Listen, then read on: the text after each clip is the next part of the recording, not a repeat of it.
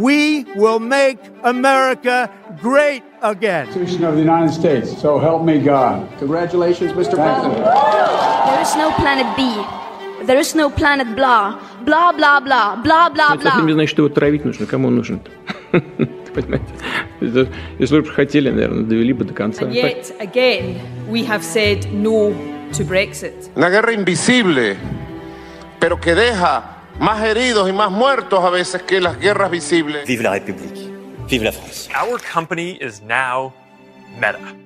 Diplomacias, con José Luis Orella y Juan Carlos Nieto. El ahora, ayer y mañana global.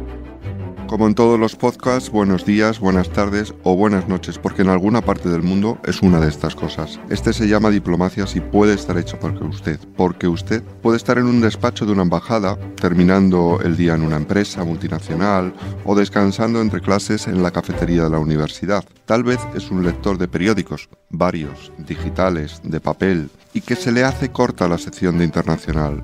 Tal vez un experto en tecnología o energía que quiere una visión global de lo que ya sabe. Para todos estos, los nuestros, está hecho este podcast que empezamos hoy. No es diplomacia, sino diplomacias en plural, porque hay una diplomacia de la política internacional, pero también una de la energía y de la tecnología y de la cultura y, por supuesto, de la de defensa. Para hablar de todas estamos aquí, largo, detallado, profundo. No hicimos ningún caso cuando nos aconsejaron, hazlo breve, hacedlo sencillo, hacedlo para todos.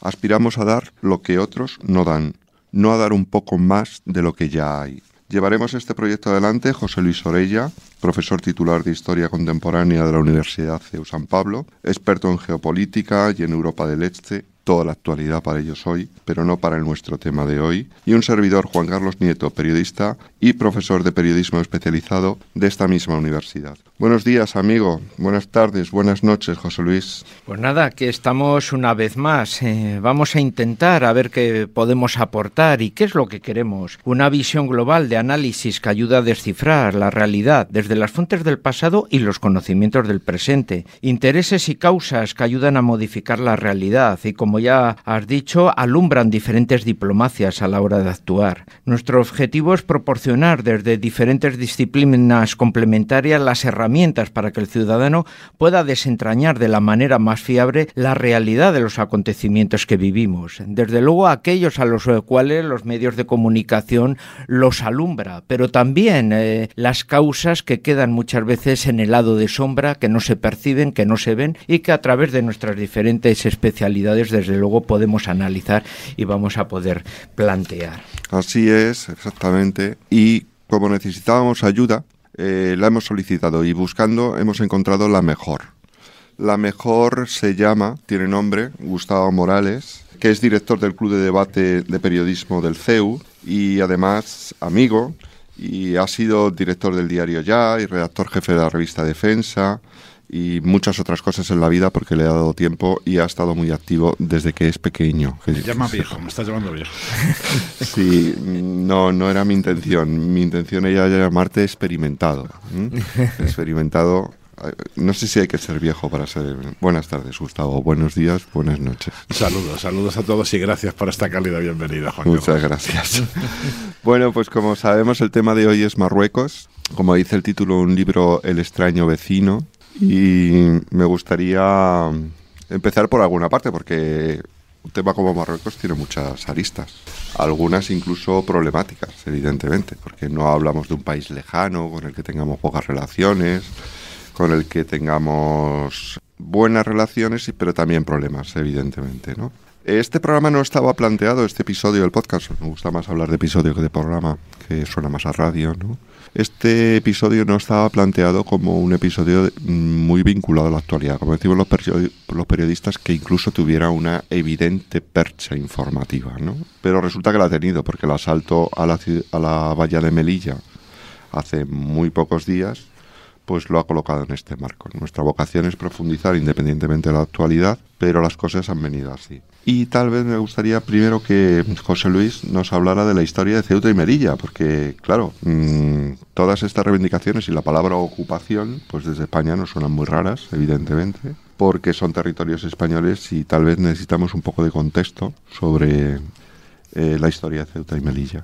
Hombre, pues desde luego una de las primeras visiones que podría eh, esencialmente ¿no? La, gente que tiene o un pozo pequeño de, historia o esencialmente muchas veces la gente que visita, que está viviendo en España y que de repente descubre este problema que tenemos con nuestro vecino del sur, es unas reivindicaciones de, de dos de nuestras ciudades que están situadas en el norte de África, que por su situación geográfica es la primera eh, llamada de atención, bueno, pues que puede ser la, la, casi la única reivindicación que puede plantear en ese aspecto Marruecos, que es por la situación geográfica. De ese modo también nosotros podremos plantear otro tipo de reivindicaciones exclusivamente por cuestiones geográficas y todo el mundo de esa manera, ¿no? Así que si nos vamos a lo que es el campo histórico, desde luego Ceuta y Melilla están fuera de las reivindicaciones marroquíes. ¿Por qué?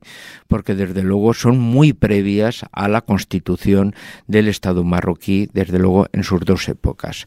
Decimos, podemos decir, flashes históricos, un poco para que ustedes lo puedan desentrañar, porque los historiadores tenemos la mala enfermedad de empezar con los antecedentes y entonces llegaríamos al juicio final. Y por lo tanto, ah, debido a mis vecinos, pues eh, como ya ah, están sacando sus gumias, pues es mejor ir a esos flashes.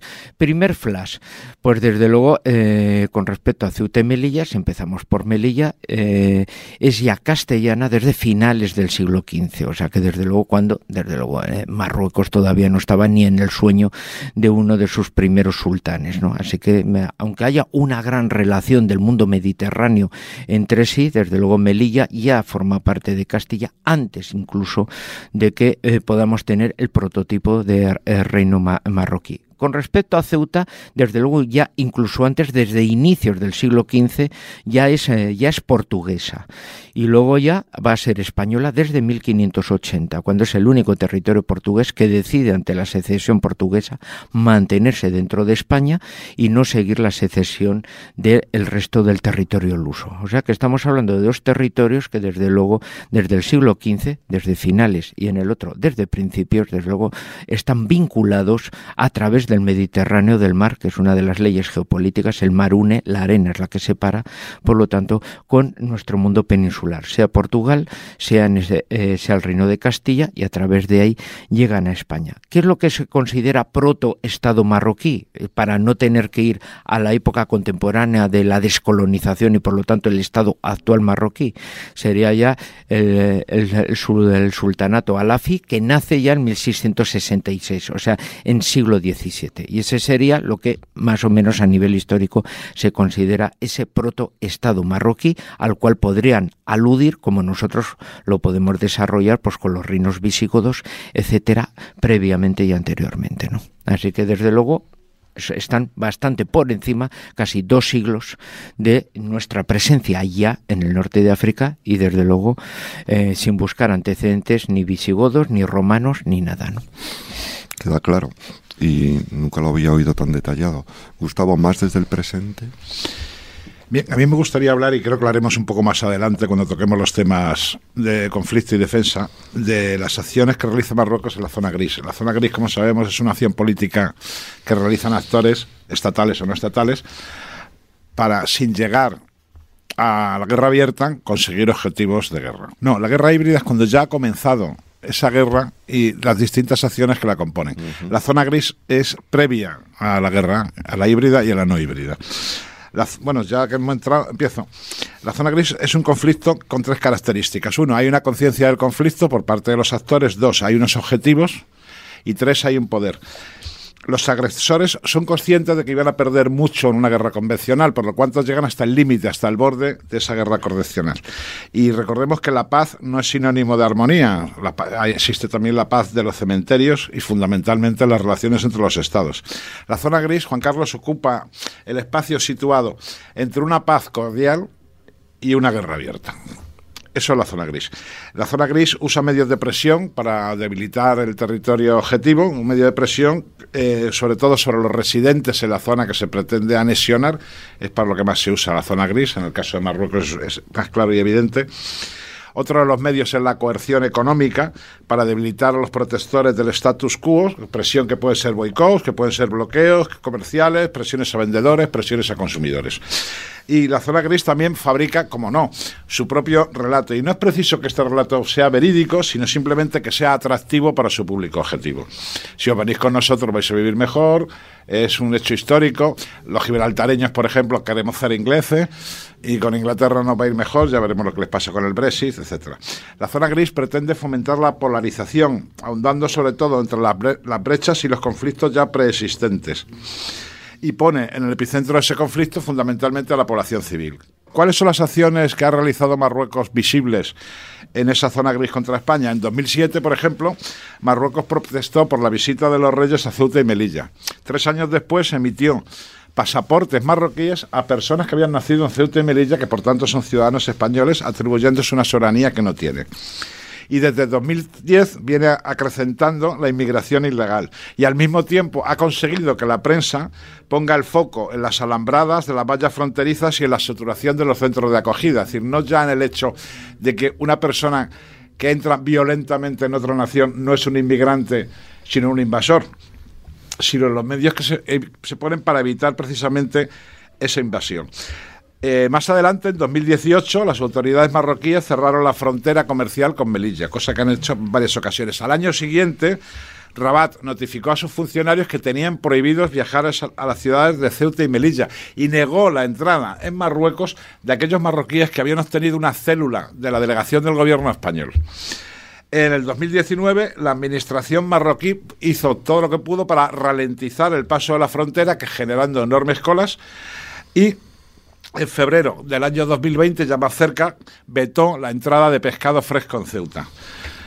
El actual primer ministro, que es miembro de un partido fundamentalista muy similar al partido turco, es Sadin el Otmani, ha afirmado que una vez resuelto el conflicto del Sáhara, que parece ser que los norteamericanos van a ayudar y mucho a resolverlo, van a ir directamente a por Ceuta y Melilla.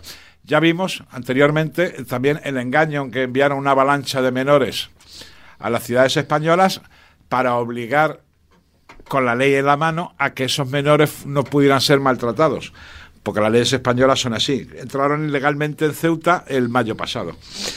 Como represalia la hospitalización en España de uno de los líderes del Polisario, Brahim Gali. Y Marruecos también sabe que señalar una causa irredenta fuera de sus fronteras sirve para que la población marroquí olvide sus propias penurias y esté mirando hacia otro lado. Pero hay que recordar también una cosa muy importante. Marruecos es un vecino inevitable, siempre va a estar ahí. Sí, y podemos hablar... Es que aquí hay una ambivalencia, me gustaría que, me contaréis porque claro, tú has visto cómo Ceuta y Melilla son vectores por los que llegan las situaciones que nos planteamos esta semana con Melilla y la que ocurrió hace unos meses con Ceuta. Pero a la vez son fronteras verticales, lo que los expertos llaman fronteras verticales que es el equivalente a la frontera que monta un Estado tapón financiado por otros estados, en este caso la Unión Europea y especialmente España, desde luego también particularmente, no solo como Unión Europea, para eh, contener la inmigración antes de que llegue a su propia frontera. Quiero decir, estas tres rutas que hay Ceuta, Melilla y Canarias. De la inmigración, exactamente, que vienen del Sahel fundamentalmente, pues Marruecos, cuando es el buen vecino, claro, también hace estas cosas, pero también ejerce de buen vecino muchas veces haciendo este papel de Estado tapón que lleva haciendo mucho tiempo. A golpe de subvenciones. A golpe de subvenciones. Yo eh, tengo los consejos de ministros del de, 23 de agosto del 2019 con 32 millones. No estoy hablando de Frontex, ¿eh? estoy hablando de, de España. Y el 1 de mayo del 2021, muy cerca de los sucesos de Ceuta, con otros 30 millones que fueron recurridos ante el Tribunal Supremo por las ONGs de pro-inmigrantes andaluzas, ¿no? Y que finalmente el Supremo desestimó. O sea, este dinero llega, hay quien se ha dedicado incluso a medir cuánto, pues 245 equipos de detección de todo tipo, infrarrojos, radar, etcétera, etcétera, vehículos, mantenimiento e incluso mm, dinero que evidentemente pues termina pagando al menos los, los parte de los sueldos de la gendarmería, como tú dices, y de la vigilancia de fronteras, ¿no? Es decir, este concepto que ha saludido a Turquía. Es curioso, ¿no? Porque Turquía es el otro gran estado tapón, al que aquí sí la Unión y, Europea... Y usa el mismo chantaje. Es que no sé si llamarlo chantaje, porque nosotros y la Unión Europea es alguien que va con el talonario por delante.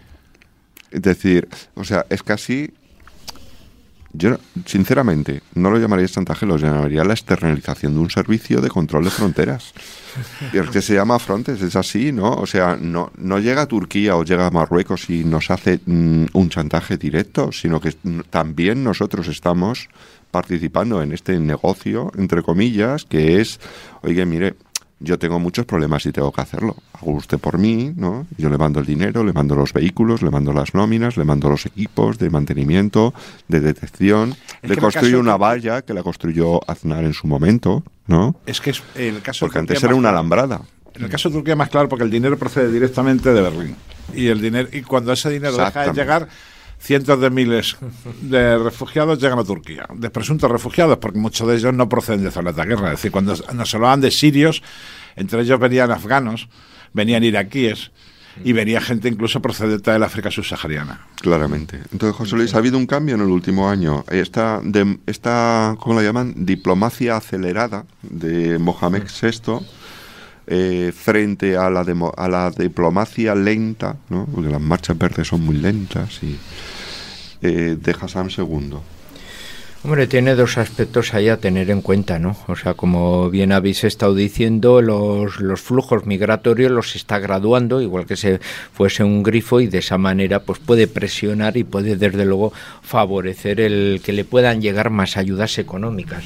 Por otro lado, también el, eh, Marruecos ha encontrado y ha visto, bueno, que su afinidad o su relación especial que tiene también, pues, con, Estados Unidos, un poco en, este aspecto como, como, uno de los países más antiguos, de los primeros que reconoció la independencia de Estados Unidos, pues le puede valer en el aspecto que desde la presidencia antigua, cuando con la presidencia de Trump, pues quiso acelerar y favorecer el reconocimiento, desde luego, del Estado de Israel y de su capitalidad incluso en Jerusalén por parte de países musulmanes, ya que el flujo de países árabes que podrían hacerlo era muy pequeño, bueno, pues Marruecos podía acercarse un poco a ese tipo de postura y dar desde luego, bueno, pues a aprovechar para el reconocimiento de sus intereses eh, estratégicos, desde luego su cesión y, su acercamiento en ese otro tipo de, posturas, ¿no? Entonces, yo creo que su, eh, la denominación de diplomacia acelerada, desde luego, ha podido realizarse un poco porque ha visto esas carreteras paralelas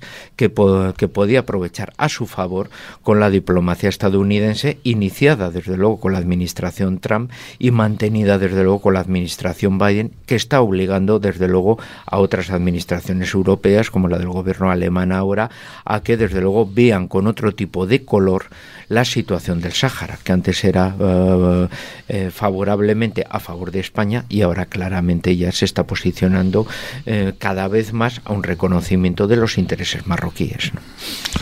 A eso vamos, porque no, no, hemos sido nosotros quien ha vinculado Ceuta y Melilla al Sáhara, pero el caso de Ibrahim Jali, como tú decías, es el que lo ha traído y lo ha aislado últimamente. Eh, ¿Cuál es nuestra posición en el Sáhara, si es que tenemos alguna ahora?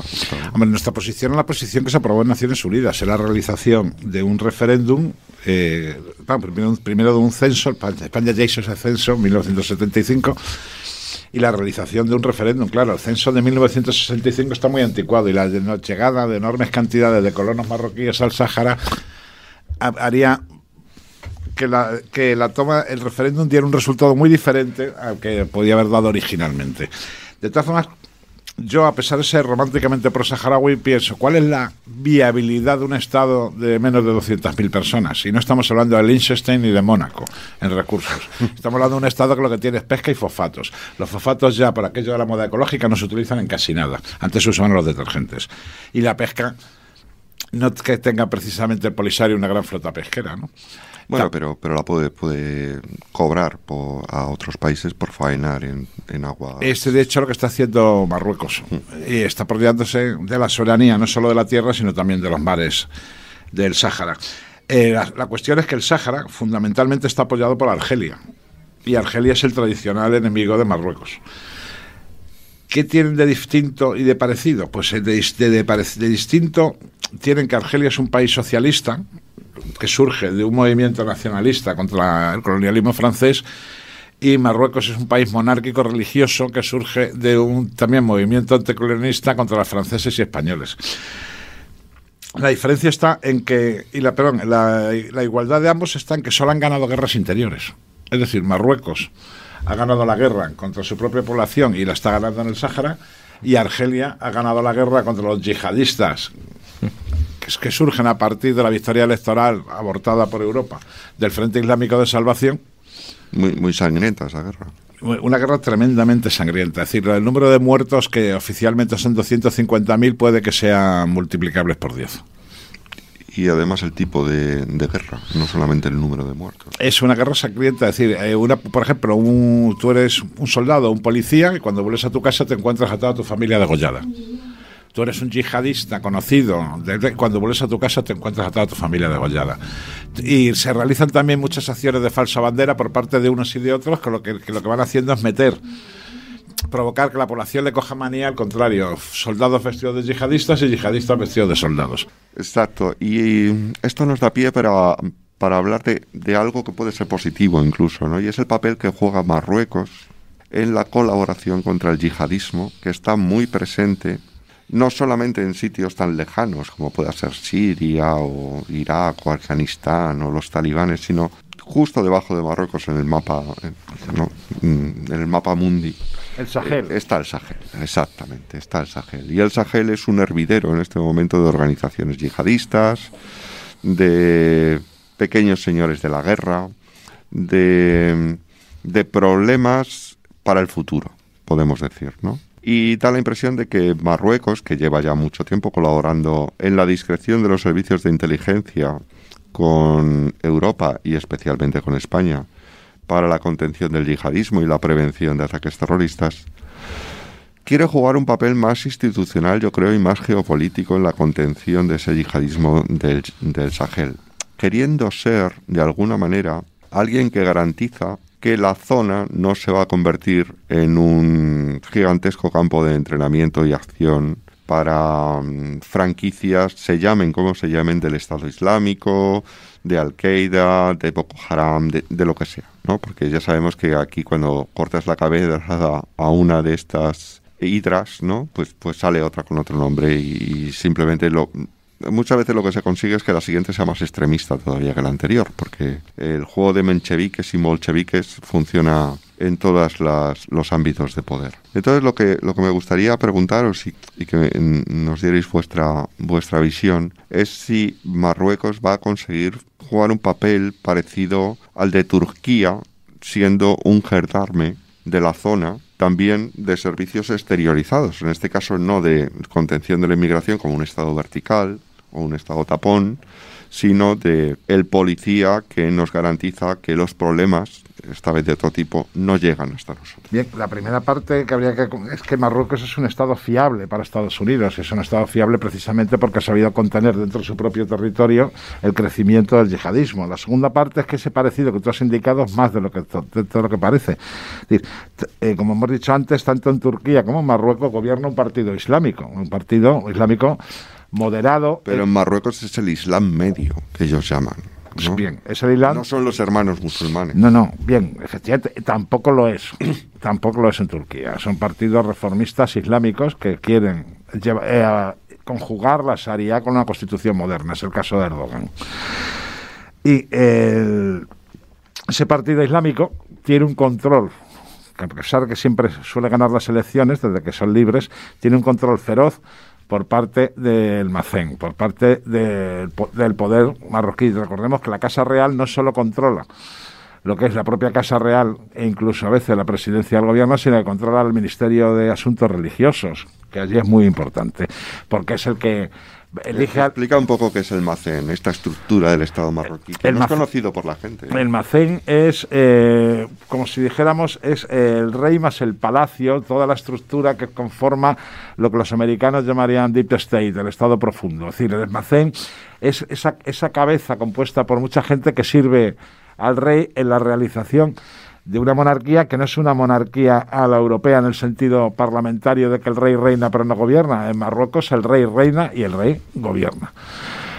Los, Bien. los ministerios de la soberanía. Los ministerios de la soberanía es defensa, o sea, son los ministerios estratégicos. O sea, Almacén controla los ministerios estratégicos. Y, y el delegado del almacén en cada barrio eso ya nos iríamos más lejos porque eso es muy, muy similar a los CDR cubanos. Exacto. los comités de defensa de la revolución que en cada manzana controlan lo que va aconteciendo y sucediendo allí.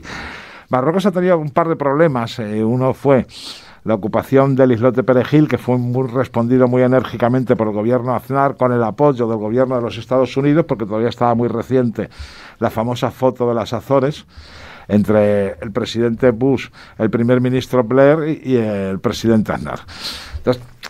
y ha tenido otro problema que ha sido el 11 de marzo. El 11 de marzo los ejecutores de la operación evidentemente sí eran marroquíes, lo cual ha dificultado en ocasiones eh, las relaciones entre los dos vecinos. Claro, Gustavo, pero perdona que, te diga, precisamente es lo que, lo, lo, que me extraña, pasar de ser el estado gamberro de Perejil, en ese sentido de yo hago estas cosas a proponerse como el gendarme que nos va a librar de los futuros ataques terroristas porque él va a controlar eh, como un tampón, como una embajada, como mm, pero como una embajada, no, como una como una contención del yihadismo del Es que lo de Perejil fue el, el, el, punto de incidencia separado. Es decir, la colaboración antiterrorista entre España y Marruecos es muy antigua. Es decir, no viene de. es incluso muy previa a la toma del islote Perejil.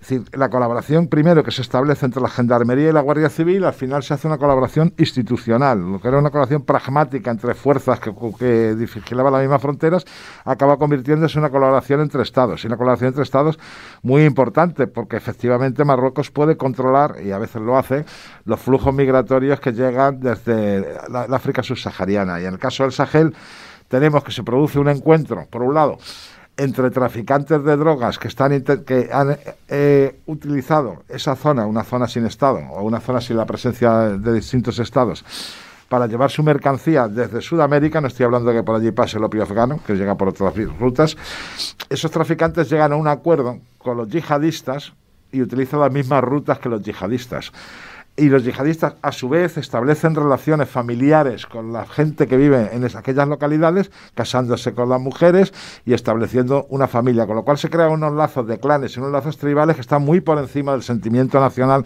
que puede existir en Mauritania, Malí, Burkina Faso, etcétera. Eh, lo están haciendo bien. Estados Unidos es consciente de esto y Estados Unidos es consciente de que el papel de Francia en la moderación de la radicalización del Sahel cada día es menos eficaz y sabe que tiene que utilizar elementos locales. De hecho, no hemos tenido hasta hace poco, un día espero traerle hasta estos micrófonos, si te, parece, a un general de la Guardia Civil que era el encargado de realizar estas operaciones con los gendarmes franceses en el Sahel para evitar el crecimiento de los islamistas y Europa y dentro de Europa España ha, dado muchos millones a los gobiernos de estos países para detener esa avalancha.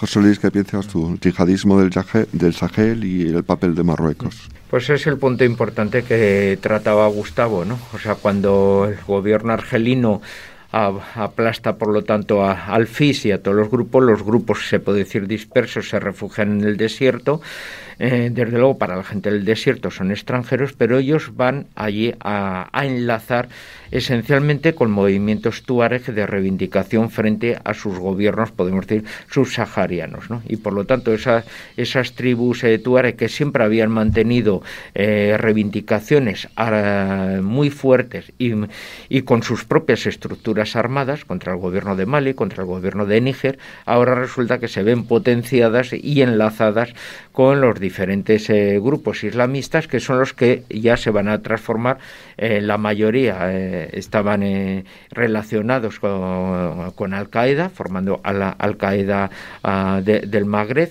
pero luego algunas ramas también se van a ir por ya liderazgos personales rompiendo y reconociendo al Estado Islámico. Y por lo tanto ya tenemos una maraña de estados que reconocen Al-Qaeda que reconocen al Estado Islámico relacionados con, los diferentes movimientos reivindicativos de, de los tuareg de los cuales además algunos de ellos son autónomos y conforman, por lo tanto, coaliciones líquidas en determinados momentos, y utilizando el Sáhara como los piratas pueden utilizar el, eh, mar en el siglo XVI. Así que, las fronteras son incontrolables, los ejércitos de estos gobiernos cada vez solicitan más arropamiento de tecnología de armamento porque les es imposible y hasta carecen de instrucción para poder reprimir. Para ellos, la represión del yihadismo es llegar a un poblado tuareg exterminar a todos y se acabó el problema. Entonces, claro, lógicamente hay que aplicar técnicas modernas, eh, se puede decir, eh, que, puedan eliminar al terrorista sin producir, desde luego, esos daños a las poblaciones civiles exclusivamente por la afinidad que crean eh, ese tipo de tropas que no han recibido ese entrenamiento. De ahí la, la importancia de, de esa presencia, por ejemplo, de Francia en países que fueron de su colonia y que teóricamente tienen que mantener un poco eh, ese control, eh, ese conocimiento y desde luego fuertes intereses económicos, que aquí ya nos meteríamos a otros temas como es el, franco que se utiliza en la comunidad ah, de esos países africanos, etcétera. ¿no? Entonces ahí ya Estados Unidos está procediendo a un proceso de relevo de esa influencia francesa y en la cual España también está de manera menor contribuyendo desde luego a intentar frenar un poco todo aquello. Por lo tanto, la presencia marroquí cada vez se está revalorizando más y desde luego es la puerta de entrada a una mayor presencia estadounidense en la zona. Pues habéis hablado del papel del ejército y en, el control del yihadismo, de lo ineficaz que es eh, si se mantienen unos esquemas tradicionales y no unos esquemas quirúrgicos o de precisión o de otro tipo de intervención. Y creo que podemos abrir eh, un turno para hablar de el Marruecos militar, de la posición de defensa, de cómo está organizado frente eh, sus dos vecinos, ¿no? Uno es Argelia y otro somos nosotros, ¿no? Y cómo nosotros, particularmente más que Argelia, eh, buscamos hacer el Tetris con, con, ese sistema de defensa, porque claro, las, las cosas tienen que encajar, ¿no? y creo que Gustavo tú puedes aportarnos mucho a esto como experto en temas militares. Bien, lo que es evidente es que el Reino de Marruecos desde el año 2017 viene gastando en modernizar su ejército unos 20.000 millones de dólares, que no es una cifra baladí. El año pasado ese gasto en defensa fue de 4.800 millones de dólares, es decir, un 29% más que el año anterior y un 54% más alto que el del 2011.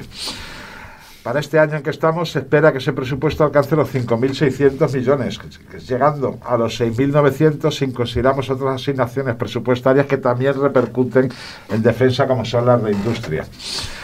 El gasto ya está superando en estos momentos el 4% del Producto Interior Bruto de Marruecos y es más del 10% del gasto público total, aunque algunos expertos señalan que ese gasto puede estar cofinanciado por Arabia Saudí, que ahora está, a partir del reconocimiento de Israel por Marruecos, está acercándose también bastante al vecino alawí.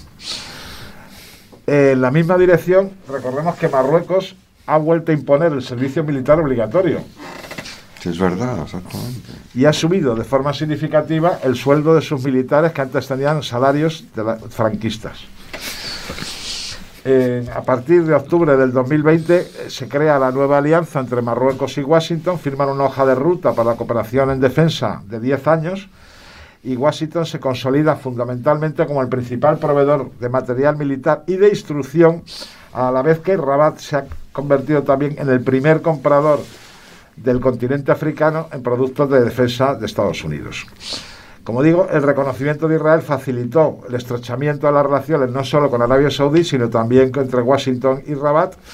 La Casa Blanca de Trump reconoció la soberanía marroquí sobre el Sáhara Occidental mm. y priorizó a Marruecos sobre otros aliados, y me estoy refiriendo a nosotros, lo que altera eh, fundamentalmente el status quo existente. Este año, este año pasado se realizaron las maniobras African Lyon 2021 que estuvieron promocionadas por el Pentágono, que lucieron un logotipo donde en el mapa el Sáhara Occidental estaba incluido en el territorio Mm. marroquí. La guerra del mapa, sí. Sí. Y España precisamente por eso, aunque alegó problemas de presupuesto, no quiso participar en dichas maniobras, porque sigue manteniendo esa postura ante las Naciones Unidas, la postura que se suponía que iba a arreglar el plan Baker. El Comando de África de Estados Unidos, Africón, a- evalúa fundamentalmente las potencialidades que le ofrece Marruecos, que cada vez son peores. Son peores en el sentido de que el material que está adquiriendo Marruecos y que ha provocado tanto escándalo en España no es material de primera línea. Eh, adqu- Adquieren helicópteros Apache AH-64, no el último modelo, adquier- adquieren carros de combate Abrams, pero el modelo M1A1, no el A2, adquieren cazas de combate F-16, que ya se fabrican incluso en Turquía, que no es el F-18 Hornet, adquieren misiles aire-superficie y armamento antitanque de los que ya dispone incluso, incluso el ejército español. Está negociando también la adquisición de drones, un- fundamentalmente los drones que turcos Bayraktar, TV2, que se demostraron su eficacia durante el conflicto entre Armenia y Azerbaiyán en el Alto Karabaj. Y también está comprando otros drones americanos navales, el MQ-9B, fabricado lógicamente por General Atomics, que son capaces de utilizar los clásicos misiles Hellfire AG- AGM. Esto es un incremento de la potencialidad del ejército marroquí, un incremento muy importante, pero no es un ejército de primera línea. El ejército marroquí en estos momentos, en su orden de batalla, eh, está eh, en el quinto lugar entre los ejércitos de África. Es decir, por delante del ejército de Marruecos está el de Egipto, el de Argelia, el de Sudáfrica y el de Nigeria. Mientras que a su vez el ejército de Argelia, que sería el enfrentamiento convencional, Es, eso Más te iba a preguntar, ¿contra quién está hecho el ejército de Marruecos? el ejército de Marruecos está hecho para controlar, primero, el Sáhara Occidental, segundo, las fronteras con Argelia y tercero, para intervenir, llegado el momento, en el Sahel.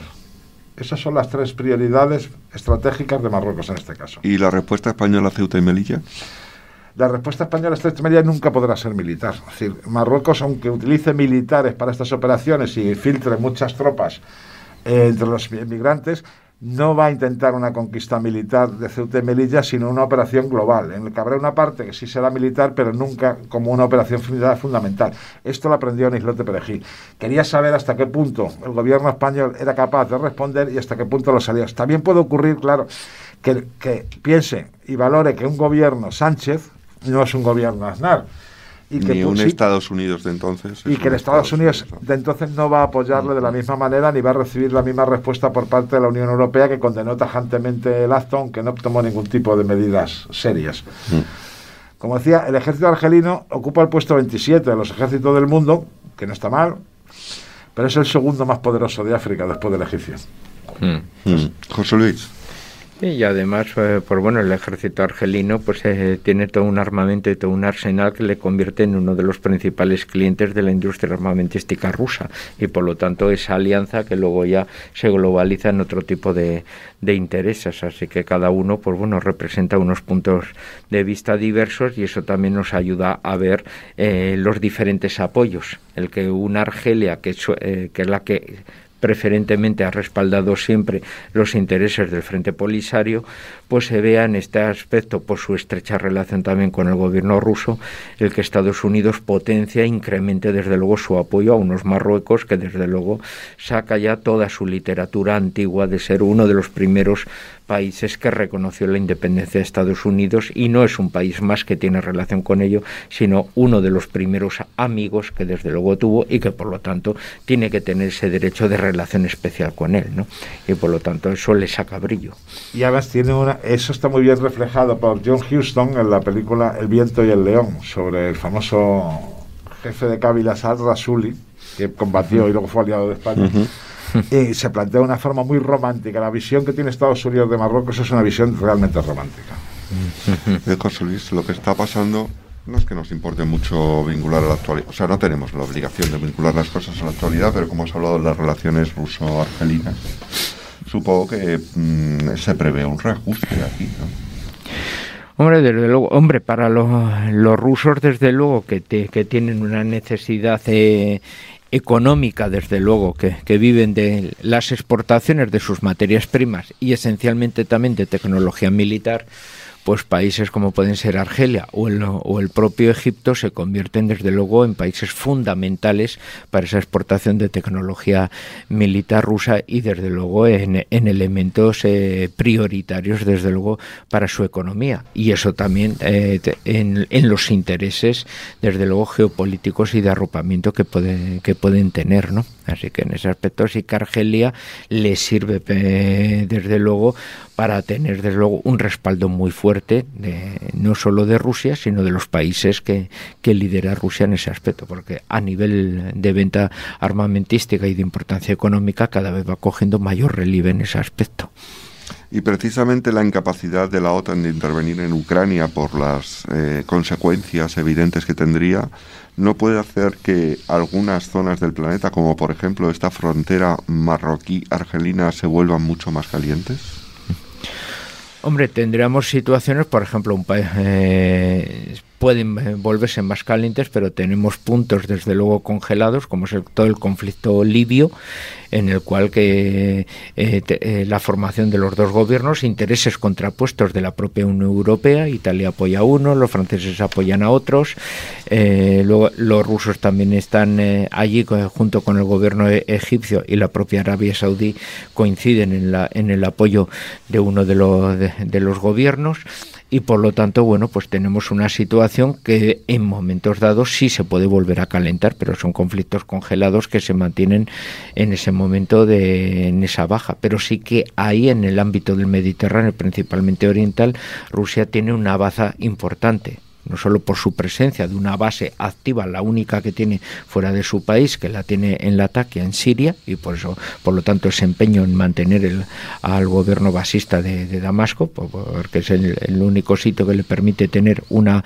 una base activa en el Mediterráneo, las buenas relaciones que tiene con, Egipto, y no solo con Egipto, sino también con Israel en ese aspecto, y cada vez creciendo más la relación con Arabia Saudí, y desde luego la relación histórica que tiene con Argelia. O sea que en ese aspecto sí que eh, Rusia juega en el Mediterráneo con un ámbito, desde luego, que tiene bastantes cartas en su baraja. ¿no? Los acuerdos de Rusia con las naciones árabes son, se, se, remontan a los años 60. Fue, comenzaron incluso con Gamal Abdel Nasser. De hecho, parece que Marruecos es mucho más importante, eh, bueno, ocurre con muchos países en un mundo tan global y conectado como ahora, pero yo creo que mucho más que en los años 70, como dices es mucho... Eh, Marruecos lo es en virtud de quiénes son sus aliados y quiénes son sus adversarios, ¿no? Y el último movimiento de Trump, eh, tengo aquí la orden presidencial, el decreto presidencial que, que, da el texto, porque claro, lo curioso es que Trump hace esto con un tuit, y la gente se cree que se reconoce la soberanía de un territorio o la marroquinidad del Sáhara, como sociales. se dice por ahí, en un tuit. Eh, por supuesto, eso no es así. El tuit lo único que expresa es que se ha firmado una orden presidencial que tiene un folio y medio y que dice claramente pues que, que, que reconocen la marroquinidad y la soberanía del Sahara, de Marruecos sobre el Sáhara, aludiendo a una serie de razones que la verdad que son un poco pintorescas, ¿no? Como que Marruecos fue el primero en reconocer a los Estados Unidos y cosas rarísimas en ese sentido, ¿no? Entonces, eh, el nuevo aliado ya no, no es Trump, porque Trump no está. Entonces, José Luis, ¿qué pasa con Biden? ¿Cuál es el plan de Biden para Marruecos, el Sáhara y nosotros, de paso, en lo que tengamos que ver con ello? Pues hay que tener ahí eh, dos aspectos a tener en cuenta. Por un lado, la política exterior estadounidense, haya republicanos o demócratas, siempre mantiene, podemos decir, la misma, la misma onda de expansión. O sea, nunca hay variaciones un poco en ese sentido. Con la particularidad que si tiene que haber actividad, el Partido Demócrata siempre ha sido uno de los mayores protagonistas de resaltar esa presencia de Estados Unidos a nivel exterior. O sea, que se ha procurado, desde luego, que aunque cambien los presidentes, puede haber, desde luego, cambios políticos a nivel interno de la sociedad estadounidense, pero desde luego siempre hay una estabilidad en el comportamiento de los diferentes presidentes, por muy distintos que sean, desde luego siempre se ha mantenido, pero desde luego el Partido Demócrata siempre va a tener una mayor sensibilidad a su intervencionismo en las, en las áreas. Tiene una mayor protagonismo y muy una mayor creencia en ese mesianismo de que Estados Unidos es el el gendarme del mundo en ese aspecto. Los republicanos siempre tienen en su, podemos decir, ADN un poco la, la vena del aislacionismo y que en determinados momentos es mejor volver a casita, estar tranquilos y mejorar su economía, ¿no? Bueno, ese era el plan, en teoría, hasta que Trump pierde las elecciones, ¿no? Gustavo. Yo estoy de acuerdo con José Luis en que Estados Unidos, como imperio que es, eh, tiene una política exterior eh, inamovible. Es decir, eh, allí están de acuerdo todos en la política exterior, y es que es lo lógico que una nación tenga una política exterior que no varíe cuando varíen los gobiernos. También ocurre lo mismo en su madre, Inglaterra. En Inglaterra ocurre exactamente igual. Gobierno laboristas o gobierne los conservadores, la política exterior no varía demasiado. Lo que sí quería recordar es que los republicanos solo comentan el presupuesto militar, pero evitan mover el ejército fuera de Estados Unidos, excepto con la excepción del, hijo, del Bush hijo. Y son los demócratas que reducen el presupuesto militar los que envían el ejército norteamericano a todas partes. O sea, el presidente que más ha intervenido en el extranjero ha sido Barack Obama. Ese inició varios conflictos que luego el republicano Trump se ocupó de ir apagando y de irse retirando de ellos. A Biden le ha tocado la salida de Afganistán, que no, ha salido no es una salida muy airosa, dado que después de 20 años de ocupación no ha conseguido absolutamente nada y vuelven a gobernar exactamente los mismos que estaban anteriormente. en el tema de Ucrania se ha, demostrado que se las coge, canta con pies, con papel de fumar. ¿Por qué? Porque eh, no quiere implicarse en un conflicto. Las medidas han sido fundamentalmente medidas económicas y unas medidas económicas que en cierta parte benefician a los propios Estados Unidos, como son las ventas de gas y de petróleo que se van a realizar a partir de ahora desde allí. Pero Estados Unidos ha mantenido siempre una relación muy, muy, muy especial con Marruecos porque le interesa eh, disponer eh, en el punto más occidental del mundo islámico de un aliado y porque le interesa tener un país también que en un momento determinado sea capaz de frenar las intenciones expansionistas de Argelia. Recordemos que el Frente Polisario, cuando íbamos a los campamentos de Tinduf, estábamos en territorio argelino. Nos contaban, no, estamos en el Sáhara liberal. No, en realidad sacabas una brújula y el mapa, cosa que, procuraban con hicieras, y estabas en territorio argelino. Es decir, el Frente Polisario siempre ha sido el brazo armado de Argelia en sus relaciones con Marruecos, en unas relaciones que en muchos casos, recordemos, se han expresado a través de los cañones y no de los embajadores. el gran eh, Marruecos, como he dicho antes, el gran problema que tiene es el problema de Argelia y Marruecos y Argelia tiene el problema de Marruecos, pero también tiene otro problema y es que necesita una democratización no ha entrado en la mal llamada primavera árabe, que lo que fue en realidad fue una primavera islámica. Y Claramente. y tiene de vecinos a los libios. Y en, Libia solo hay una autoridad fuerte, el general Haftar, que es el único que se está oponiendo al crecimiento de los distintos yihadismos que se están allí produciendo o gobiernos débiles apoyados por la Unión Europea. Haftar es un hombre que combatió en Mauritania, enviado por Gaddafi, que cayó prisionero con otros 10.000 libios y que, al que los norteamericanos le reciclaron para iniciar una nueva actividad política a partir de que Gaddafi eh, le condenó en ausencia. Haftar eh, puede ser una persona que la que, con la que Argel se pueda entender con facilidad. Em, bien, hemos hecho un largo camino, pero vamos a pulsar el botón de pausa, si os parece. Terminar aquí esta primera parte. Os pido que nos quedemos congelados, pero adelanto que en la segunda habrá más. Marruecos como competidor, 200.000 judíos marroquíes en Israel, qué ocurre con los gasoductos, cómo es la política interior del país, muchas cosas para esta segunda parte. Nos oímos pronto.